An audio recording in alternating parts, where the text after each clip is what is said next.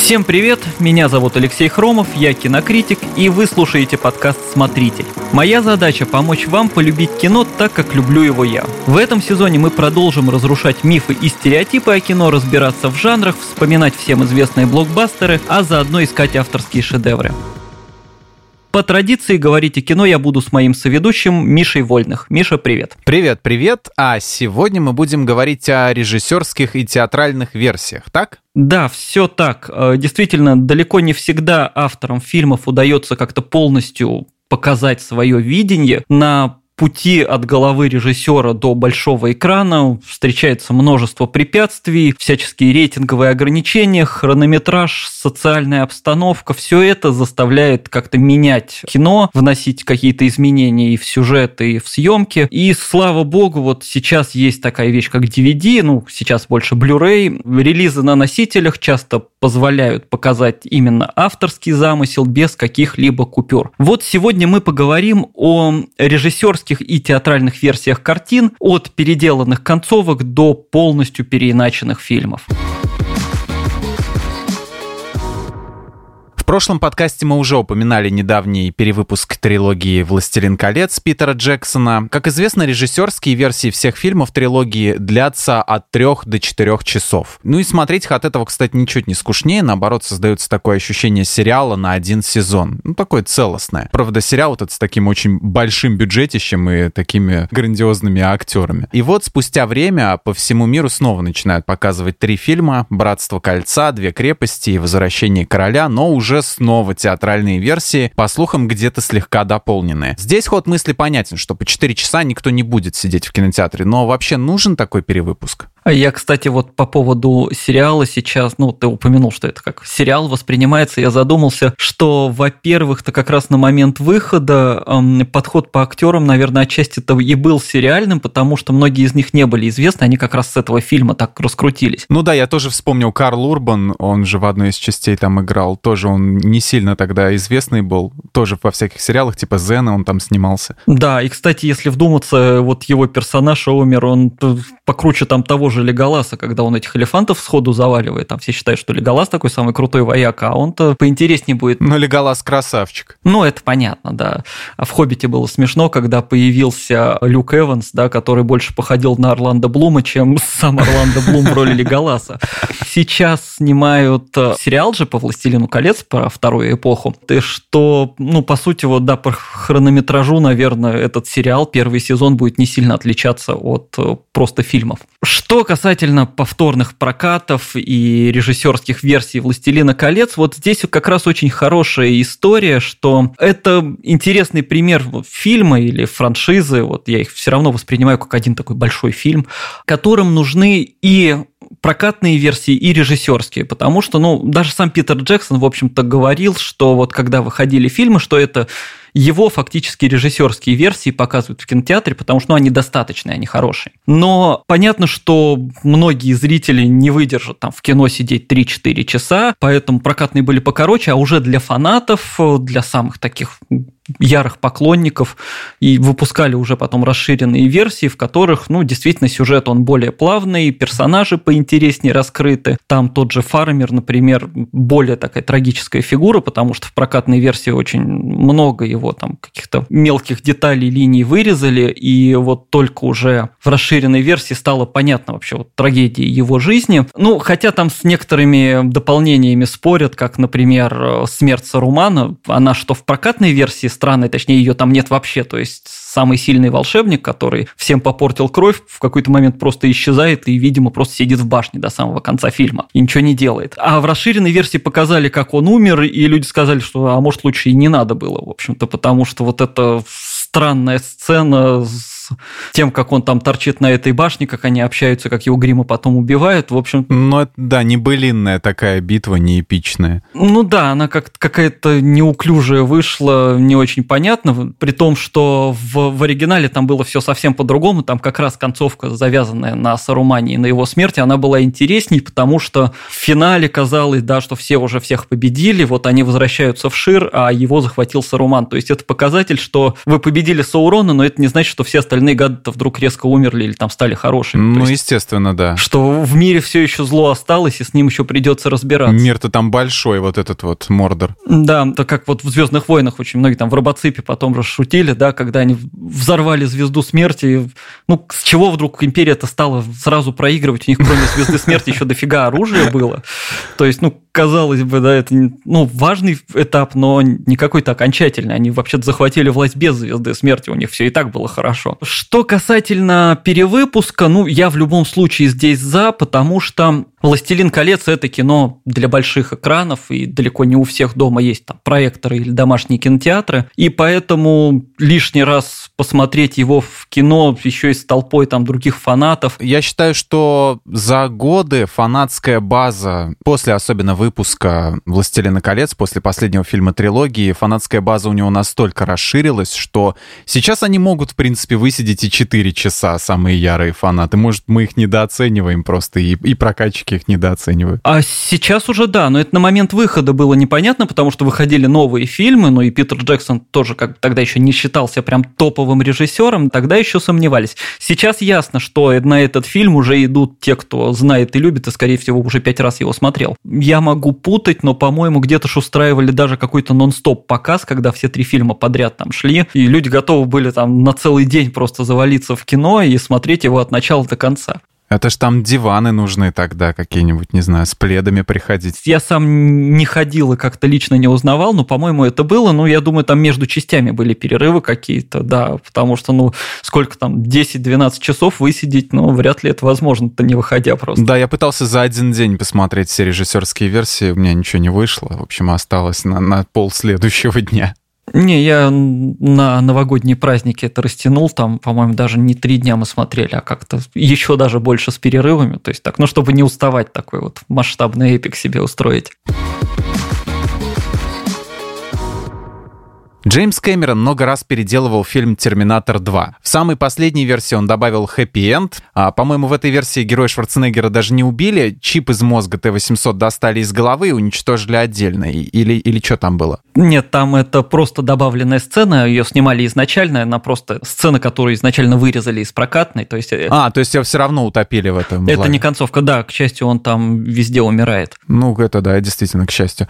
А, мне очень понравился комментарий на YouTube альтернативные концовки. Там написано было, это настоящий финал, последующие фильмы — это альтернативная концовка. Как по-твоему, какая из этих версий удачнее, театральная или режиссерская? Я тут, пользуясь случаем, хочу сначала вспомнить концовку первого Терминатора, потому что, ну, финал второго Терминатора много обсуждают, действительно, это такая вечная тема для дискуссий. А в первом Терминаторе там убрали в прокатной версии небольшую часть, которая, по-моему, очень классно делала акцент на петле времени. То есть э, ни для кого уже не секрет, конечно, что там Кайл Рис, которого вот Джон Коннор отправил в прошлое, и в результате стал отцом Джона Коннора. То есть это зациклилась их история. Но при этом, когда в первом Терминаторе изначально они побеждали этого Терминатора, потом инженеры Cyberdyne Systems находили чип, оставшийся от этого Терминатора. И на его основе потом уже делали вот остальные машины. И с Терминатором та же история, они сами себя породили. То есть переместившийся в прошлый Терминатор стал прообразом будущих Терминаторов. Уронил чип где-то оставил. А там его, когда вот прессом раздавили, там ага. от него что-то вроде как осталось. Там, я точно уже не а, вспомню. А, выпал, и вот из-за из этого. Ага. Да, и из этого потом, значит, создали будущие машины. То есть, как бы это циклится и с героями, и со злодеями. Полностью вот без причины вот это вот уроборос такой вот бесконечный. Что касательно второго Терминатора по поводу финалов, значит, ну, к счастью, да, в обоих э, основных вариантах, ну и вообще вот во всех вариантах Терминатор, да, топится в лаве, точнее, там его помогают утопить, да, а в официальной новелизации как раз они сделали еще трагичнее, он там утопился сам, у него не было вот этого ограничения на самоуничтожение, но при этом там, значит, попытались добавить его мысли и чувства какие-то, что он начал какие-то там чувства испытывать. А как в комиксе, то есть, типа того, эх, вот, блин, топит ну, меня, я уже почти человеком стал. Ну, ну что-то вроде, что он, да, на, начал становиться вот человеком, и, собственно, отчасти поэтому он и решил, значит, утопиться. А, и дальше, да, два основных варианта финала. Это вот был хэппи-энд, где восстание машин точно не случилось, пожилая Сара Коннор там нянчит внуков, а Джон Коннор стал каким-то там видным политиком. Вот. И второй вариант, вот этот, мне кажется, сейчас более уже известный, э, открытый финал, где там ночную дорогу показывают, и Сара Коннор там... Ну, которые видели все, в общем-то. Да, да. А, хотя, ну, я, кстати, не знаю, вот я пару раз нарвался с третьими зловещими мертвецами, когда оказалось, что люди разные финалы видели. Там же было два финала тоже, значит, один, где он принял это зелье и проспал, и проснулся уже где-то в постапокалипсисе каком-то, а второй, где он, значит, идет работать потом в магазин и там устраивает перестрелку с этой бабкой. Это как в начало фильма вернулся, к, к тому, с чего начинал? Ну вот, э, было две концовки такие снятые. В «Терминаторе» тоже я, когда, значит, обсуждал с людьми еще и разных возрастов, которые, видимо, в разных форматах его смотрели, кто там на VHS, кто на DVD уже и так далее, вот, оказалось, что действительно люди видели разный финал. У кого-то был хэппи-энд, у кого-то был, значит, вот этот более мрачный открытый финал. Какой лучше, ну, тут трудно определить. Я, наверное, изначально всегда был больше за открытый финал, но, к сожалению, именно из него выросли все эти продолжения, потому что вот он развязал руки и позволил, значит, доснять вот эти все бесконечные там части Терминатора, которые, ну, по-моему, не сильно-то и нужны были. Да, но вот по поводу шестой, не знаю, мне шестая очень понравилась почему-то. Такой бодренький боевичок, как вот на ТВ-3 иногда включаешь, там идет какая-нибудь шняга. Шестая, это которая самая последняя, да? Да, да, да. Там некоторые сцены драк круто поставлены. Вот последние, особенно где они цепью его фигачили. Вот это было поставлено классно. Э, плохо поставлено, которое в самолете, где они сами все крутятся, и самолет еще крутится. Я просто в какой-то момент просто перестал понимать, кто кого бьет и кто в какую сторону падает. Это где они с Хамви, по-моему, улетели, да, вниз с этого, с Хаммера? Да, они, они куда-то падали еще, значит, они сами там падают, что-то самолет падает, потом они в воду падают. В общем, там как-то я, я запутался немножко. Ну, спецэффекты этому фильму лицу, в общем-то, ну, большой плюс в том, что действительно там сейчас хорошие эффекты ставят. А еще выдавили все-таки слезу, когда у Терминатора, у Шварценеггера погас вот этот вот красный глаз. Ну да, да, ностальгия такая. Ностальгия, да, да, и это было, конечно, не то, чтобы не натурально, как ты это увидел, что вот Терминатор выключился, это выключилась наша эпоха всех любителей вот этой второй части. Да, ну, они там, конечно, грозились снять целую трилогию, но поскольку он оказался дико убыточным, вроде бы все свернули сразу, и, ну, вряд ли в ближайшие годы он как-то продолжится, и, наверное, слава богу. И еще сериал был классный, «Хроники Сары Коннор». Кто не видел, посмотрите. Да, там Лена Хиди играла, собственно, а, Сару Коннор. Это действительно интересно. А, он такой достаточно необычный получился. Добавленные сцены, переделанные финалы — это далеко не все, что можно увидеть в режиссерских катах. Вот в 99 году вышел фильм «Расплата» режиссера Брайана Хелгеланда. Это такая история про крутого парня в исполнении Мэла Гибсона, которого кинул напарник, и он хочет забрать свои деньги. Дело в том, что когда фильм был снят, режиссера отстранили от дальнейшей работы, фильмом занялся Джон Майр, продакшн-дизайнер. Он доснял 30% дополнительного материала, то есть нового, добавил каких-то новых персонажей. Театральную версию, короче, увидели совсем не так такой, как ее задумывал автор. В 2007 году на DVD вышла режиссерская версия, где, ну, не только цветовая гамма была изменена, там была переделана музыка, где-то даже вообще убраны, добавлены новые сцены, по-моему, даже те, которые были изначально отсняты, но выкинуты. А и внезапно получилось так, что мы смотрим вроде те же кадры, а фильм видим другой. Герой Мэла Гибсона уже с другой стороны совершенно раскрывается как более жестокий и трагичный, ну, короче, шекспировский такой. Знаешь ли ты похожие истории, чтобы вот из исходного материала получалось два совершенно разных фильма первый признак, когда фильм какой-то авторский переделывают к массовому выпуску, в него добавляют закадровый текст обязательно, значит, чтобы было понятней. Вот в «Расплату» добавили, в «Бегущего по лезвию», конечно, тоже добавили. Типа зритель так не поймет, надо ему все пояснить, значит, и начинают за кадром все пояснять. Потом делают режиссерскую версию и нафиг убирают этот текст, потому что он никому просто не нужен. Из классики, из самых известных примеров, это, конечно, «Однажды в Америке» Серджио Леоне. Изначально он задумывал такое эпичное полотно, он вообще изначально там снял 10 э, часов экранного времени, но, естественно, это никто не планировал выпускать. А потом сократил примерно до 4, то есть должен был быть двухсерийный фильм, и такой масштабный, там несколько временных линий пересекаются, то есть там герой уже во взрослом возрасте, он возвращается в места своей юности, и там идут флешбеки, и постепенно выстраивается так сюжет из нескольких времен. Но когда его планировали пустить в прокат, ровно в то время в прокате провалился 20 век Бернардо Бертолуччи, тоже двухсерийный фильм. И, значит, студия сильно испугалась, что вот двухсерийные фильмы не любят. Ну, решила не рисковать, короче. Да, решили не рисковать. Э, Серджио Леоне тоже отстранили вообще от продакшена. И в американский прокат пустили версию на два с чем-то часа, то есть в два раза короче. Сильно урезанную. Сильно, ну бог бы с ним, что она просто сильно порезана. Значит, они, во-первых, сделали из нее линейный фильм, то есть начали с детства и так последовательно все рассказывали. То есть вот это вот сложное построение мира и атмосфера такой, ну когда постепенно ты узнаешь все по воспоминаниям героя, она потерялась. Вот. А какие-то важные сцены из финала, очень эмоциональные, они вообще вырезали, потому что они не влезали по хронометражу. Типа, ну, неважно, там чем закончилось все. Ну, фильм получился совершенно такой неудобоваримый, его много ругали.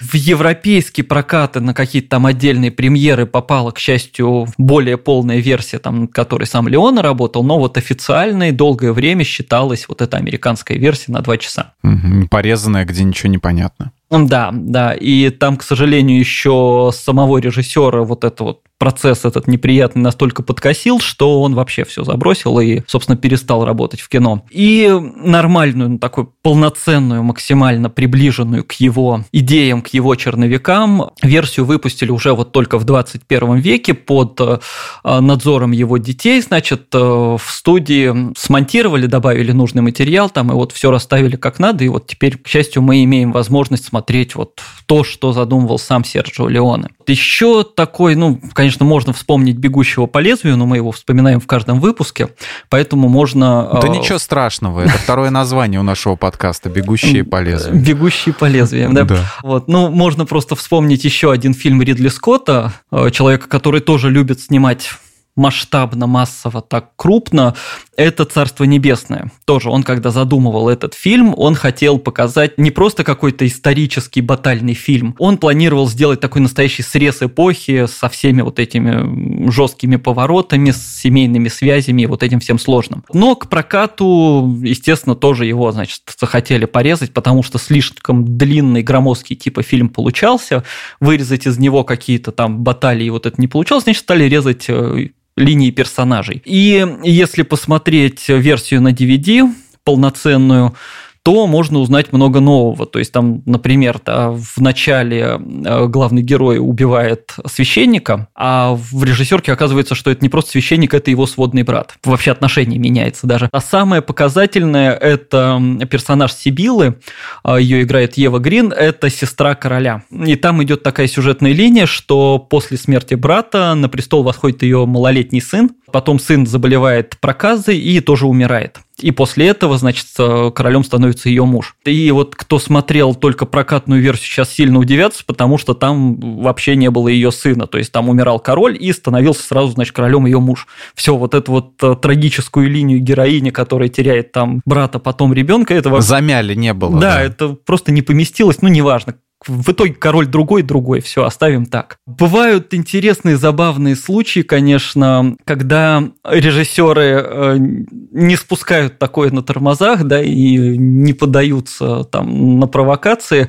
А прекрасный режиссер Терри Гиллиам, э, значит, снял фильм «Бразилия», когда-то одна из лучших, в общем-то, антиутопий во все времена, на мой взгляд. И он тоже, значит, э, снял такое мрачное, жестокое кино и уже хотел его выпускать, но был такой продюсер Сид Шайнберг, который решил решил, что ну слишком уж мрачно, значит, нельзя такое показывать людям, они очень расстроятся. Надо хэппи-энда добавить, да? Да, надо добавить хэппи-энд обязательно. Вот. И в этот фильм там изначально фильм заканчивался тем, что герой сходил с ума от пыток в этом тоталитарном государстве и уходил в какой-то там мир своих фантазий. Ну, это как если в 1984 добавить хэппи-энда. О, да, кстати, мне интересно, не было таких версий? Надеюсь, что нет, но... Надеюсь, не будет. И надеюсь, и не будет, да. Ну вот, и, значит, под руководством продюсера сделали финал, что там главный герой со своей возлюбленной спасается, и все вообще у них хорошо, значит, и хэппи-энд, правда, после этого главный герой тоже уходит в мир мир своих фантазий без особой причины. Может, любовь была не такая хорошая, я не знаю, почему это происходит. С ума сошел, что там. Болезнь прогрессировала, вот, а там как бы любовь, не любовь, хэппи-энд, как бы от этого не скроешься. Ну да, там причем не только даже финал, там даже саму заставку решили сделать более позитивной. Там она начиналась просто с черного экрана с описанием времени действия, а туда добавили облака значит, небо и облака, чтобы было красиво. А эти кадры взяли из фильма «Бесконечная история», из сказки. для титров. Это э, Чудесно, да, и убрали упоминание убийств, убрали ругательства. В общем, все сделали очень такое доброе. Но важнее тут другое. Значит, Гиллиам пошел просто на принцип и устроил им такой фактически партизанскую войну. Ну, надо не забывать, что Терри Гиллиам из Монти Пайтона, он троллить-то умеет. Хулиганистый такой человек. Он сначала э, выкупил в журнале Variety целую страницу, и на ней так крупно написал просто вот несколько строчек текста. Он написал там «Дорогой Сид Шайнберг, когда вы собираетесь выпустить мой фильм «Бразилия» и подпись. И все, на целую страницу. А после этого он начал тайком устраивать пресс-показы закрытые своей версии фильма. И прессе они очень понравились. И студия, собственно, попала в нелепую ситуацию, когда пресса хвалит фильм, а они хотят выпускать совсем другой фильм. С другой концовкой и другим настроением. Ну и, в общем-то, к счастью, он победил, то есть они пошли на попятную. Но они оказались заложниками, да, так сказать, да. вот этих вот сложившихся обстоятельств. С какой-то стороны получается, что он заранее показал, что фильм должны хорошо принять. Вот, но в итоге, да, он передавил, и вот, к счастью, мы имеем возможность смотреть именно ту версию, которую задумывал, собственно, сам режиссер. Поговорим о Лиге справедливости Зака Снайдера. Вот режиссерская версия вышла буквально несколько месяцев назад. Говорить о том, что конкретно здесь переделали, бессмысленно, если коротко, то все. А вообще проще посмотреть, сравнить самому, если, конечно, усидчивости хватит. Но там слишком много по времени выйдет. Да, около четырех часов. Да, четыре часа — это вот последний Снайдер Кат, да? Угу. А если еще посмотреть оригинал, то еще больше выйдет. Еще где-то два с лишним там. Ну, короче, где-то вместе часов шесть получится. Ага, нужно ли вам тратить целый день на просмотр одного фильма?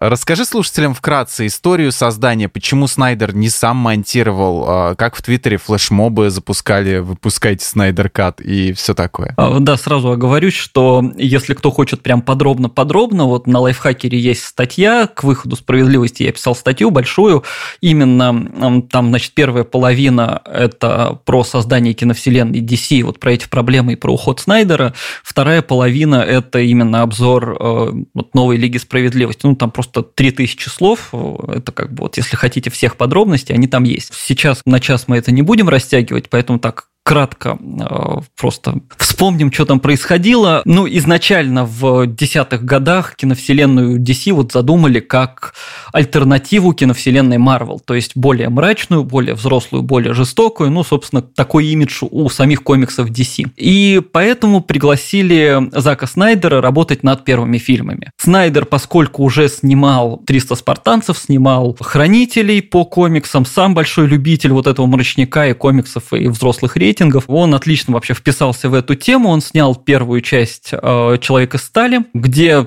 образ Супермена, ну вот он его достаточно сильно переработал, то есть там получился более современный, более жесткий э, такой образ, и пошла, ну, можно сказать, деконструкция образа Бога, да, вот Супермена, как пришельца божественного, как он превращается в человека, можно сказать, ну, это тоже тема для отдельного разговора. Фильм прошел успешно, после этого, значит, он выпустил «Бэтмен против Супермена», где ввели Бена Аффлека и... И, кстати, очень хороший образ. А у Бена Аффлека, он классный, он очень классный, если les опять же, там частично знать комиксы «Возвращение темного рыцаря» Фрэнка Миллера, который, ну, отчасти на нем ориентировались. Там, правда, Бэтмен был еще старше, ему там лет 60 уже было. Но он подходит вот по, по этому образу. Да, да, да. Не молодой, здоровый, потрепанный мужик. Тем более это свежий образ Бэтмена. Мы все уже привыкли, что Бэтмена играют такие статные красавчики, как бы, ну, покажите его уже постарше, более матерым, более таким побитым жизнью. С щетиной такой. Да, да, да. То есть человек уже, который повидал всякого. Фильм вы вышел, э, собрал он, в принципе, в прокате достаточно неплохо, но после этого там заговорили, значит, его критики и зрители так оценили, ну, не очень высоко, ругали слишком сложный сюжет, слишком много персонажей, мрачность. Хотя, если, опять же, посмотреть режиссерскую именно версию, там сюжет намного более полный, понятный и четкий, потому что из прокатной вырезали целые линии, и просто становилось непонятно, почему же Бэтмен с Суперменом-то настолько схлестнулись, а там было все четко показано, как Лекс Лютер их стравливал. И вот э, вырезали вот эту... Ну, типа, главное, главное сохранили. Бэтмен против Супермена. Ну да, дерутся, дерутся, хорошо. Да, да, да. Люди идут посмотреть, как дерется Бэтмен с Суперменом, они это получат. Ну, ну да, ну, к сожалению, вот к этому требовалось подвести все-таки какую-то логику. Ну вот, значит, после того, как этот фильм многие поругали, руководство Warner Brothers решило, что вся проблема это, конечно, в том, что все мрачное очень. И нужно срочно переделывать в более позитивные фильмы, как у Marvel. Вот, значит, сначала они запускали как Типа мы против Марвел, потом стали делать, что давайте делать как у Марвел. Дэвид Эйр... Они же успешнее, да. Да, у них же уже все работает. Дэвид Эйр как раз в тот момент снимал «Отряд самоубийц», его тоже заставили доснимать, переделывать, чтобы вот все было шутливо, весело и позитивно. Снайдер в это время вот как раз разрабатывал «Лигу справедливости». И чтобы, значит, он там, он и сценарист э, не уходили совсем уж в мрачность, э, к ним приставили там каких-то специальных продюсеров, которые следили, значит, чтобы они попроще все делали, посветлее. Ну и, собственно, уже, конечно, это было странно и проблемно, э, но потом во все это вмешалась еще личная трагедия. У Зака Снайдера э, покончила с собой приемная дочь. Вот, естественно, он забросил как бы все кинопроизводство, и вот до 21 года он вообще ничего не выпускал. Фильм остался недоделанным. Э, чтобы его как-то доработать, позвали Джоса Уидона, который как раз у Марвел снимал кроссоверы, то есть, типа, то, на что теперь DC хотели ориентироваться. Вот, а сейчас принято ругать, что, значит, Джос Уидон все испортил, его вот эти отвратительные шутки пошлые, вообще он все, все сломал, что он во всем виноват. Ну, козел отпущения. Ну, фактически, да. Я к этому просто отношусь двояко, потому что, ну, все-таки Джос Уидон, ну, не самый э, бездарный человек в Голливуде, там, ну и вообще, то есть человек, который придумал Светлячка, человек, который придумал Баффи, ну, он достаточно талантливый. Не берем там, какой он в жизни и по поведению, потому что его обвиняют в домогательствах, там, токсичном поведении, угрозах, это как бы Здесь я не в курсе. Ну да, будем разделять, так сказать, творчество от личности. Да, да, да. Тут я вот ничего не могу сказать. Может, он действительно отвратителен, но как минимум то, что он создал светлячка, ну, показывает, что человек умеет придумывать крутые сюжеты. Вот, возможно, просто он попал вот в эту ужасную ситуацию, когда его зовут доделывать чужой фильм, его просят переделать его в другую атмосферу, актеров всех надо как-то собирать на досъемки, Генри Кавилл приходит с усами, как бы, что тоже уже как его снимать, как это все замазывать срочно... Замазали. Замазали кое-как, да. Срочно требует добавить каких-то шуток, и все это еще и под жестким контролем студии. В общем, ну, не позавидуешь особо такой ситуации. Ну, собственно, фильм вышел, фильм благополучно провалился, и его просто стали называть вот примером, как не надо снимать кинокомиксы, потому что все максимально криво. Пошел в интернете слух сначала какой-то, уже не вспомнить, откуда он пошел, что есть некая черновая версия монтажа, вот этот Снайдер Кат, то есть то, что во время работы Зак Снайдер сам монтировал. Без доделанных там спецэффектов, но какой-то вот пробный монтаж его задумки. Вот потом этот слух стали поддерживать уже сами актеры, которые там снимались, а потом уже присоединился и сам Снайдер, который там показал какие-то эти диски, что вот, да, запись какая-то есть, значит, что-то существует. И фанаты, конечно, подорвались, там какими-то сотни тысяч этих хэштегов ставили, Warner Brothers везде отмечали, что ребята, ну когда уже, когда когда вы выпустите, ну, мы же ждем вот этот вот настоящий фильм. И то есть это сыграло тоже свою роль? Сыграло два фактора. Во-первых, запустили платформу HBO Max, которой срочно нужна была реклама, потому что, ну, Netflix и все прочее, да, нужно отбивать как-то у них своими эксклюзивами какими-то яркими, значит, публику.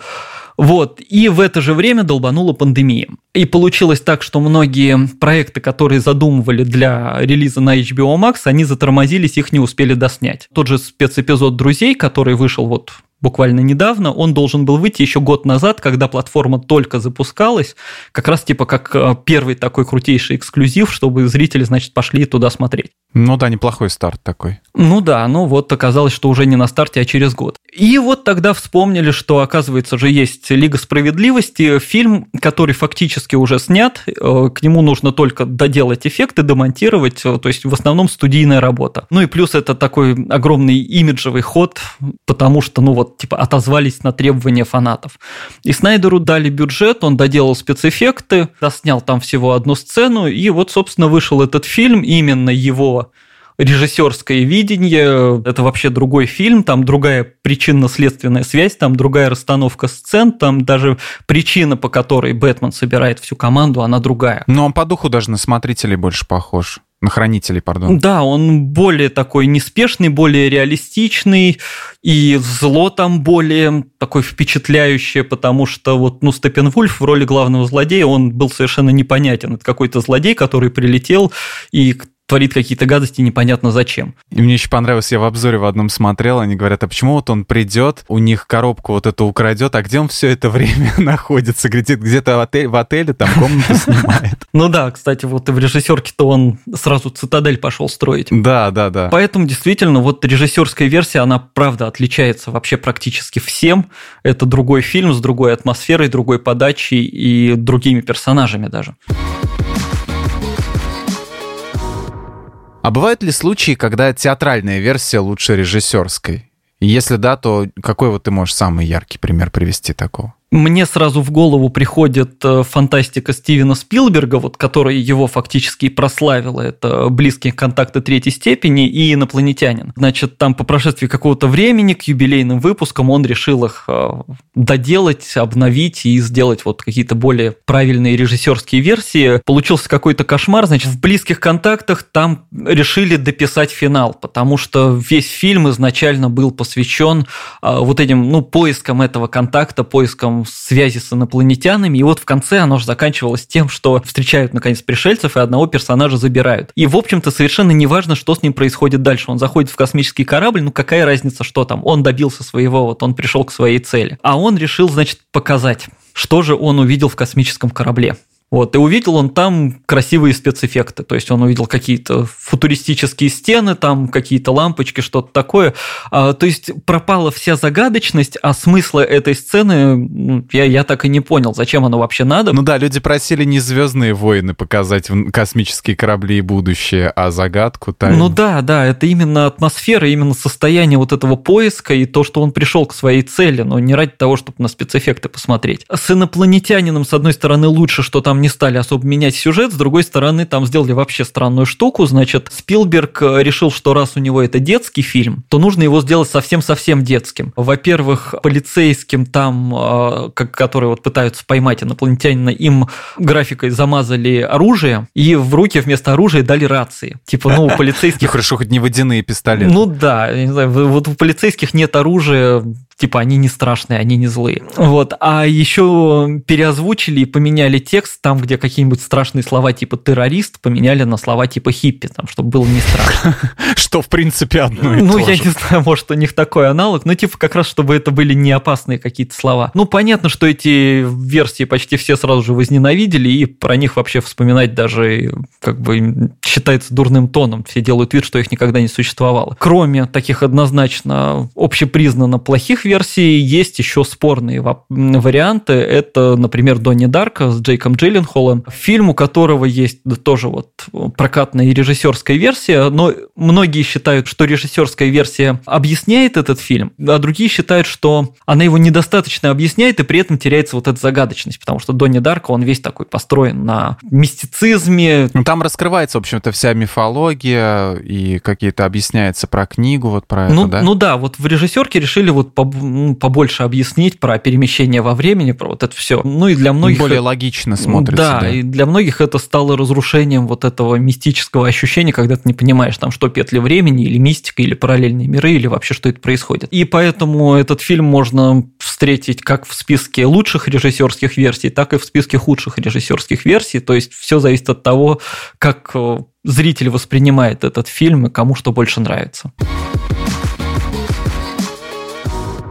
Бывает и такое, что склейкой занимаются фанаты, которые хотят улучшить повествование, то есть переделать то, что многим не нравится, и вообще подогнать фильм под себя. Есть спорные примеры, допустим, там фанатские версии Twin Peaks, обрезанные для тех, кому лень смотреть полностью, там с вырезанными линиями персонажей. В общем-то, есть одна версия, где рассказывается только история Лоры Палмер, все остальное про лесопилку они посчитали, что это неинтересно смотреть. Ну, в общем, люди развлекаются так.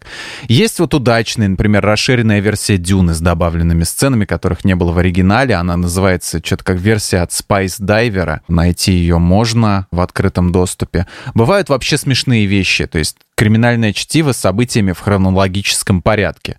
Вот. Не всем по нраву был замысел, видимо, Тарантино, его нелинейное повествование, поэтому они решили уж показать все как события, как они происходили вот по порядку. Стоит ли воспринимать вообще всерьез эти сетевые явления? С Тарантино там самое смешное, что это, не знаю, может, есть и фанатские, но это вообще одна из официальных версий, какой ее пустили в прокат в Арабских Эмиратах. Значит, когда его закупили для проката, решили, что ну что-то слишком сложно вот это вот э, персонажи умирают. Это местный Минкульт оказался еще лучше, чем Покруче нашего, да, да. Что, надо, надо зрителям, чтобы было понятно, что если персонажа убили, он уже мертвый, и почему они в разной одежде все ходят. И его перемонтировали линейно по линиям персонажей, значит, по очереди показали, чтобы было попроще и не надо задумываться было. И это еще разрушило вот это утверждение Сэмюэла Джексона. Он всегда говорил, что он главный герой этого фильма, потому что его показывают в последней сцене фильма. То есть на нем все заканчивается. Ага. А в Арабских Эмиратах он уже не главный. А в Арабских Эмиратах там Брюс Уиллис, значит, уезжает на мотоцикле, и, в общем-то, получается, что он главный, все.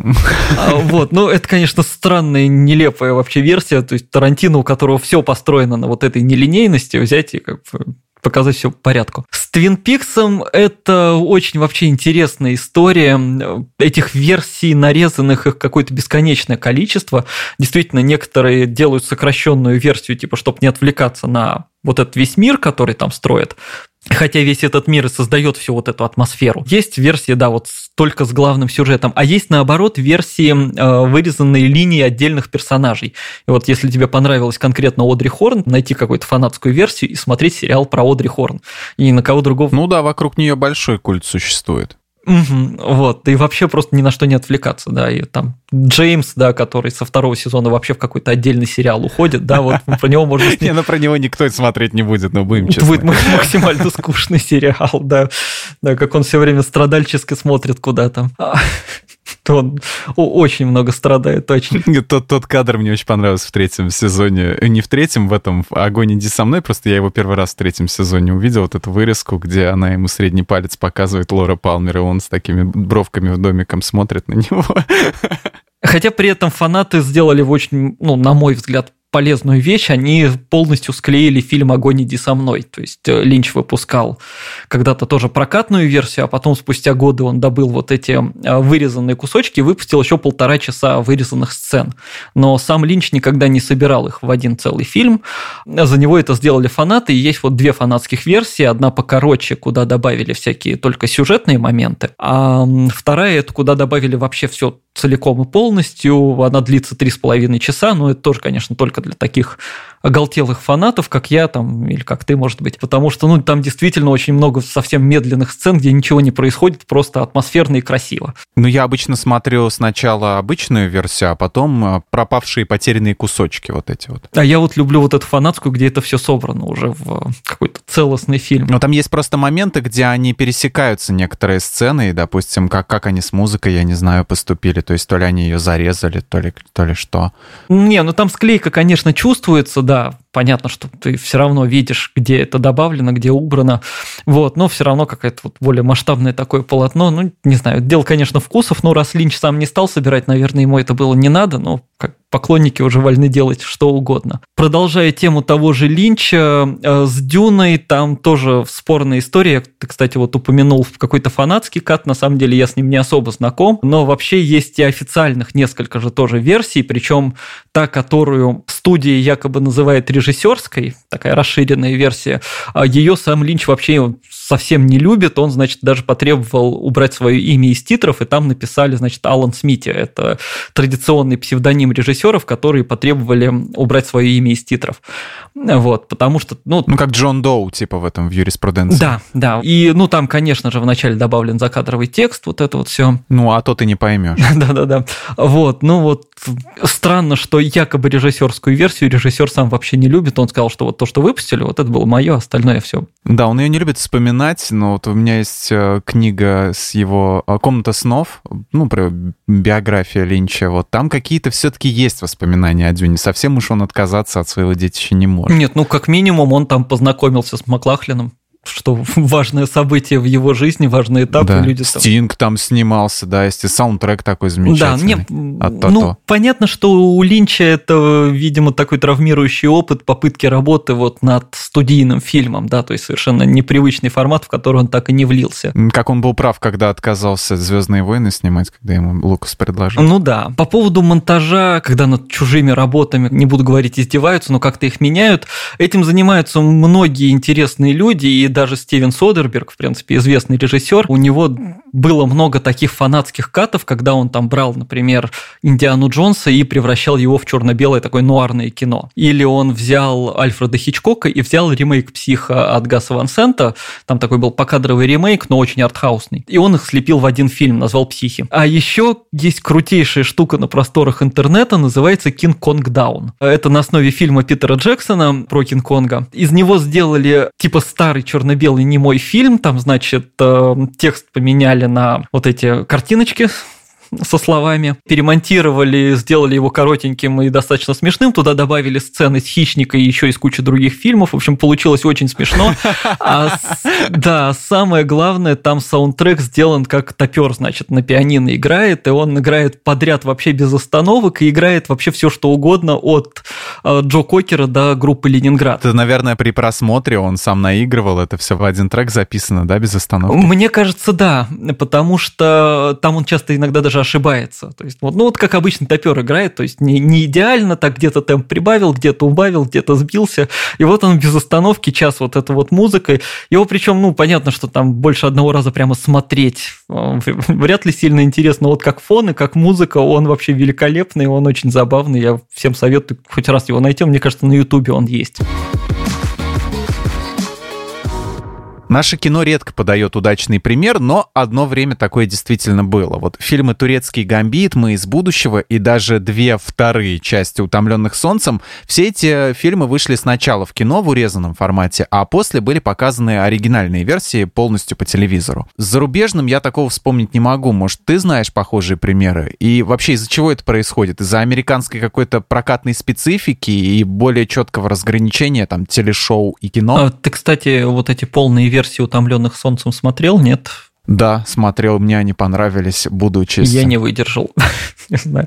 Ну, я точнее как бы... Не понимаешь, оно просто, оно на грани просто, понимаешь, вот гениальнейшие сцены, они просто перемежаются, ну, с полнейшей чушью. То есть сначала показывают ее, а потом какое-нибудь сразу же полное, ну, говно и швыряет просто Михалкова из, из высокого прям самое низкое. Вот, из кринжа просто высокое искусство. Постановщик-то он всегда был замечательный, и да. визуально он умеет все делать хорошо, но я не знаю, я, я не дотерпел. По поводу проката нашего из сериального какого-то. Мне кажется, у нас просто изначально поступают как-то наоборот, то есть тот же там турецкий гамбит, или особенно это заметно по Гоголю, например. Они изначально больше похожи на сериалы, которые просто сократили до формата кино и пустили в, в кинотеатры. С Гоголем там вообще все это совершенно очевидно, потому что каждый этот фильм, который вот выпускали как фильм, он состоял из двух эпизодов. То есть фактически ты приходишь в кино и смотришь два эпизода сериала.